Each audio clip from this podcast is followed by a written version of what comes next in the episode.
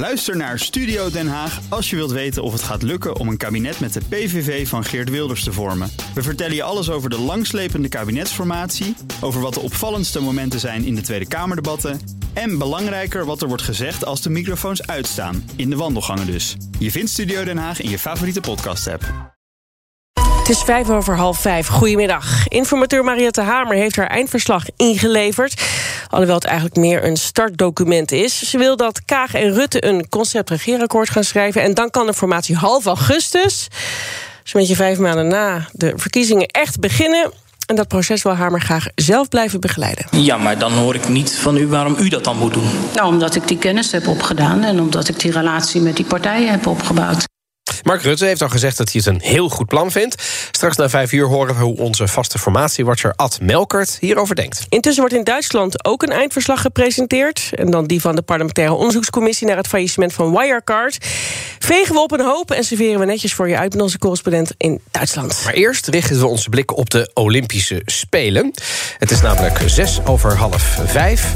Een van de succesvolste wielrensters ooit is bezig met haar laatste seizoen. Ze heeft zo'n beetje alles al gewonnen wat er te winnen valt en sluit haar carrière af op de Olympische Spelen deze zomer in Tokio. En of ze het al niet druk genoeg had met trainen en het rijden van wedstrijden... presenteert ze vandaag ook nog haar biografie getiteld Anna. Ik heb het over Anna van der Breggen en wij spreken haar vanmiddag. Goedemiddag, Anna. Goedemiddag. Anna, de meeste sporters zouden wachten tot na hun carrière... zeker met zo'n Olympische Spelen die er nog aankomt. Maar jij komt gewoon nu al met een boek. Ja, ja. Hoe dan? Ja, het is natuurlijk sowieso, het is het laatste jaar. Dus dat was uh, eigenlijk de overweging van... het is wel een mooi jaar om terug te kijken sowieso op je carrière. Dus, ja, maar, maar ja, had je de, er nog de tijd spelen voor? Komen er niet, de Spelen komen er niet in, maar... Uh, um, ja, op zich wel. Van de winter wel, uh, wel wat aan gedaan. En... Um, ja, tussendoor veel wel. En okay. ik denk dat je sowieso, als je aan je laatste jaar begint, kijk je natuurlijk ook wel een beetje terug op hoe is alles geweest. En uh, is dat ook wel, ook wel heel leuk voor jezelf om te doen. Dus uh, ja, ja, wel tijd voor gemaakt. Maar je zei het net zelf al. Uh, stel je wint. ehm, een gouden medaille of een zilver of een, bedoel, je wint iets. Ja, dan staan de spelen in Tokio er niet in. Dus dat betekent dat je volgend jaar weer gewoon een nieuwe druk moet gaan maken. ja, die zou dan over de Spelen moeten gaan. Uh, nou, ik denk niet dat het, dat het echt ontbreekt in het boek. En, uh, en dat wordt ook wel duidelijker, denk ik, als je het leest van ja. hoe, hoe de Spelen ook gaan. Uh, ja, ik, ik kijk gewoon wel met een positief gevoel terug op mijn carrière. Dus daar, daar gaan deze spelen. Tuurlijk kan het wel een hoogtepunt zijn. En kan het ook een hele mooie afsluiting zijn, mocht dat goed gaan. Maar daar gaat niet heel veel meer aan veranderen. Wanneer, welk moment dacht jij. Het is ik denk ik wel een goed idee om een biografie te schrijven. Um, was dat een bepaald verhaal wat je vaak vertelde, waardoor je, waardoor je hoorde dat mensen daar heel erg op aansloegen? Wat was het? Ja, een, be een beetje wel eigenlijk. Um, omdat ik gewoon heel veel vragen vaak kreeg van. Um, niet de standaard topsport dingen, maar wat zit er nou achter? Waarom doe je bepaalde dingen?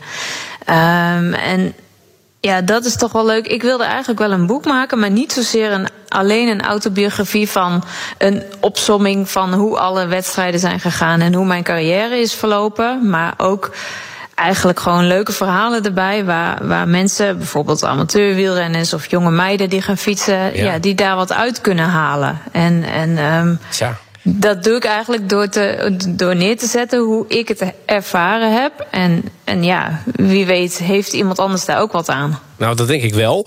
In ieder geval als voorbeeldfunctie uh, kan ik me op dit moment niet voorstellen als je als uh, jonge dame, maar ook een jonge heer. Want ja, ik bedoel, je hebt nogal wat uh, gedaan. Een volle prijzenkast. Laten we even luisteren naar een korte compilatie van jouw carrière. Op het zadel komt de glorie, komt het zoet van de overwinning. And Van der Breggen continues with this relentless pursuit of gold. Boom, ze is erbij en erlangs. Here goes Van der Breggen, Van der Breggen, Johansson. Longo Borghini looks beaten. It is going to be Van der Breggen, who is the race favourite, who may confirm that status and take the gold medal ahead of Anna. What a race. Wereldkampioen in Innsbruck. Eindelijk is die wereldtitel binnen. Anne van der Breggen, zevende overwinning. Wat een reeks. Zij gaat haar derde Giro Rosa winnen. Anna van der Breggen, wereldkampioen 2020. Oftewel... The Queen of the Netherlands. This is Anna van der Breggen. Ja, nou ja, als je een aanval doet, moet je hem goed doen. Anna, drie gouden WK-medailles, twee keer weg, één keer tijdrit, een Olympische titel. De Waalse Pijl zeven keer, de Giro Rosa drie keer, Amstel Gold Race gewonnen, twee Europese titel. En dan heb ik nog lang niet alles opgenoemd. Alle mensen. Ja, ja, dat is voor mij denk ik daarom ook wel een beetje een reden van het boek geweest. Um, heel vaak sta je er niet meer stil. Hè? Als sporter van de volgende komt er heel snel weer aan. Ja. En, en je hebt, ja, ik heb, ik heb heel veel gewonnen. En vaak kijk ik daar niet eens echt op terug. En daarom is dit denk ik ook wel heel leuk voor mezelf geweest om. Uh, om gewoon tijd te pakken om terug te kijken van wat heb ik nou eigenlijk gedaan. Ja, eh, want je bent natuurlijk nog jong en hebt nog heel leven voor je. En dan heb je in ieder geval dit, dit gedeelte van je leven zo goed mogelijk gedocumenteerd. Um, het, lijkt me zo lastig, hè, want een mooie titel kiezen, nou, dat lijkt me onmogelijk. Maar als je nou zegt qua wedstrijd, wat, wat, wat is nou echt dat je zegt als wielrenner, als topsporter, ja, dat is gewoon een fantastische wedstrijd om, om te mogen rijden? Ja, ik denk dat dat moeilijk is om, om eh, één naam op te plakken van die wedstrijd. Je hebt wel meestal een favoriete wedstrijd, of iets in ieder geval waar je, waar je goed in bent. Wat vind jij? Voor mij bijvoorbeeld, nou ja, dat, daar liggen wel mijn kwaliteiten. ja, ook zeker met die slotklim. Je hebt hem ook zeven keer uh, gewonnen, dus wat dat betreft. Ja, ja maar wil niet zeggen dat, dat je dat de leukste wedstrijd vindt. Hè? Dat, dat kan ook bijvoorbeeld een parcours zijn wat je misschien wat minder ligt. Strade Bianca uh, bijvoorbeeld had ook... Uh, had precies. Ook, ja. Ja, ja, dat vind ik altijd een hele bijzondere wedstrijd. Ook zeker omdat je daar finisht op een hele mooie plek. Dus zo hebben de meeste wedstrijden wel iets of een bepaalde herinnering van hoe het gegaan is. Of iets in het parcours wat, of, of het land wat je mooi vindt. Dus ik vind juist de verscheidenheid die wij altijd hebben in het wielrennen, vind ik wel heel mooi. Ja, snap ik. Je maakt deel uit van een gouden generatie Nederlandse wielervrouwen. Um, wie beschouw je nou als jouw grootste concurrent? Is, bedoel, hebben we het dan over, over, over Longo Borghini... Of, of, of moet ik dan toch aan Annemiek van Vleuten denken? Um, ja, ik denk zeker op het gebied van... Um, ja, de, de, bergritten en de zwaardere etappes, dan is dat Annemiek. En soms rijden wij natuurlijk samen voor het land. Ja. En op het moment dat dat niet zo is, dan is Annemiek meestal de grootste concurrent. Al is Elisa inderdaad dit seizoen ook uh, evenveel gewonnen en is in vorm. Um, mm, ja, en Marianne, uh, Marianne Vos, Vos uiteraard. Ja. Ook op veel parcoursen. Ja. Um, dus ja, het, het, meeste komt toch vaak wel van de Nederlandse meiden. Ik wil dat zeggen, daarom zijn we wel gouden generatie. Maar uh, wat ik heel veel hoor, jij en Annemiek van Vleuten, vriendinnen. Maar het lijkt me toch vooral dat je, als je topsporter bent... dan ben je toch gewoon concurrent van elkaar? Hoe kijk jij daarnaar? ja, ja, dat ben je ook. Maar dat wil niet zeggen dat je daarnaast niet, uh, niet gewoon heel leuk met elkaar kan optrekken. En dat is, dat is met veel meiden in de sport zo. Kijk, je, je ziet elkaar heel vaak, je komt elkaar overal tegen. Dus ja, um, ja ex-ploeggenoten bijvoorbeeld. Daar ja. rij ik nu ook tegen. Maar dat, ja, ik heb soms wel eens een gevoel van... oh, ook wel mooi dat jij deze wedstrijd eindelijk eens wint. Want ik weet hoeveel het voor je betekent. Of, hè, dus um, ja, dat, dat gaat wel samen, denk ik. En, uh, en natuurlijk, het wielrennen is een individuele sport... maar in principe ook een teamsport. En dat is voor mensen nog wel moeilijk te begrijpen... dat je ja, dat je eigenlijk gewoon graag wil dat een ploeggenoot wint. Ja. En bij ons staat de een op het podium en toch geeft het wel het gevoel dat, dat je gewoon als ploeg wint. Ja, ja en, en een van die momenten was natuurlijk Team NL 2016. Um, uiteindelijk, uh, Annemiek van Vleuten uh, uh, lag op koers. Dat ging niet zo goed, die viel. Maar uiteindelijk pakte jij hem en er was een, een, een uitgestelde vreugde, zeg ik even... omdat het nog niet helemaal duidelijk was hoe het ging. Ja, ja. Um, maar uiteindelijk was iedereen ook blij dat Team NL gewoon won. Zeg ik dat goed? Ja, absoluut. En ik denk dat dat ook het mooie gevoel is als je eh, bijvoorbeeld voor je land uit mag komen. En dat is op onze kampioenschap het geval ja, dat, dat geeft wel het gevoel dat je wint voor je land. Ja. En dat is natuurlijk ook als je je steentje hebt bijgedragen. Maar en ja. om daar naartoe te mogen, is natuurlijk laat al zien dat jij een van de beste van het land bent. Dus ja. dat zegt al heel veel. Nou ja, Anne, als het leuk en aardig hoor dat je dan zegt: als mijn uh, teamgenoot wint, dan heb ik het gevoel dat ik ook gewonnen heb. Maar als jij nooit daar staat op het podium, dan ga je toch op een gegeven moment ook een beetje zuur naar kijken, of niet? Klopt, ja, dat gaat denk ik zeker wel samen met. Uh, Um, je kan heel veel voor een ander doen, maar op een gegeven moment is het natuurlijk ook mooi als je het zelf een keer ja, kan precies. Ervaren. Ja, alles leuk en aardig. Maar dat werkt ook een beetje dubbel. Van als je vaak voor anderen werkt, krijg je het vaak ook wel weer terug. En, en er zijn echt wel momenten in bepaalde koersen dat jij een kans gaat krijgen. Dus uh, ja, als je ploeg dan achter jou staat, dat is misschien uh, ja, we hebben meiden in de ploeg die winnen niet zoveel. Maar als die een keer winnen, dan, dan, is, dan is de feestvreugde zeg maar ook groot. Dus dat, ja. En, en toch, in jouw biografie schrijf je dat je meerdere keren wilde stoppen. Want het lijkt nu natuurlijk alleen maar goud wat er blinkt.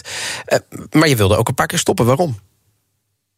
Ja, nou zeker. Ook wel toen ik wat jonger was, um, heb ik bepaalde periodes. Um, nou, bijvoorbeeld samen met mijn opleiding heb ik wel keuze moeten maken van hoe ver wil ik in het wielrennen gaan. Of ga ik nu uh, mijn opleiding verder doen. Ver, uh, verpleegkunde heb je gestudeerd, klopt dat? Ja, ja, ja. klopt. Ja, HBOV. Ja. En dat was zo'n moment. En, en bijvoorbeeld ook voor mij de overstap van de junior vrouwen naar de, ja, naar eigenlijk de, de elite vrouwen. Dus ja. gewoon het professionele wielrennen was best wel groot. Omdat ik nog niet echt ver was in. Uh, ik was, nou, laten we het zo zeggen, niet echt een topsporter. Nee. Dus qua training en zo zat ik nog zeker niet op het niveau wat het moest zijn. En daardoor was de overstap gewoon heel groot. En had ik zoiets van, ja, na de eerste wedstrijden wil ik dit eigenlijk wel. Want ik dacht dat ik heel goed was, maar ja, viel toch een beetje tegen de eerste jaren. Ja. Nadat je stopt, uh, Anna, word je trainer van jouw ploeg. Ik vroeg me af, hoe wordt het nou straks om jouw vriendinnen, collega's straks te zeggen wat ze moeten doen? Ja, nou, dat, dat is voor mij natuurlijk ook een beetje een vraagteken. Ja. Ik, ik, ik heb het ook wel met ze over gehad van, ja, wat, zou jij, wat zouden jullie ervan vinden op het moment dat ik ploegleider word? En daar stonden ze zeker ook wel achter. Uh, maar ook wel omdat ik dat nu, die rol ook al een beetje heb, maar dan gewoon op de fiets. En uh, ik denk dat dat iets is waar ik zelf ook, ja, wat ik moet leren, waar ik in moet groeien. Ja. En uh, ja, dat, dat zal voor die meiden ook nog even wennen zijn. Kijk, als je, als je jonge meiden hebt, zal dat wel heel natuurlijk aanvoelen. Maar inderdaad, voor, nou ja, voor bijvoorbeeld een Amy Pieters, die, die, die net Nederlands kampioen is geworden en waar ik al heel lang mee fiets, zal dat net even anders zijn. En dan zal je ook de andere dingen zeggen, denk ik, tegen haar. Misschien meer overleggen in plaats van uh, zeggen: je moet dit of dat ja, doen. Precies. Gaan we het over hebben als je je tweede biografie hebt geschreven. ja. Anne, Anne van de Breggen, bedankt. En vooral, uiteraard, zeg ik gewoon chauvinistisch: succes nog met jouw laatste wedstrijden in Tokio. Ga voor goud. Ja, heel erg bedankt. Ga ik doen. Ook Liesbeth Staats vind je in de BNR-app. Ja, heel handig. Luister live naar Kees en mij tijdens de Daily Move. Dan blijf je ook gelijk op de hoogte van breaking news en het laatste zakelijke nieuws. En daar vind je ook alle BNR-podcasts, waaronder de Perestrooikast. Download nu de gratis BNR-app en blijf scherp.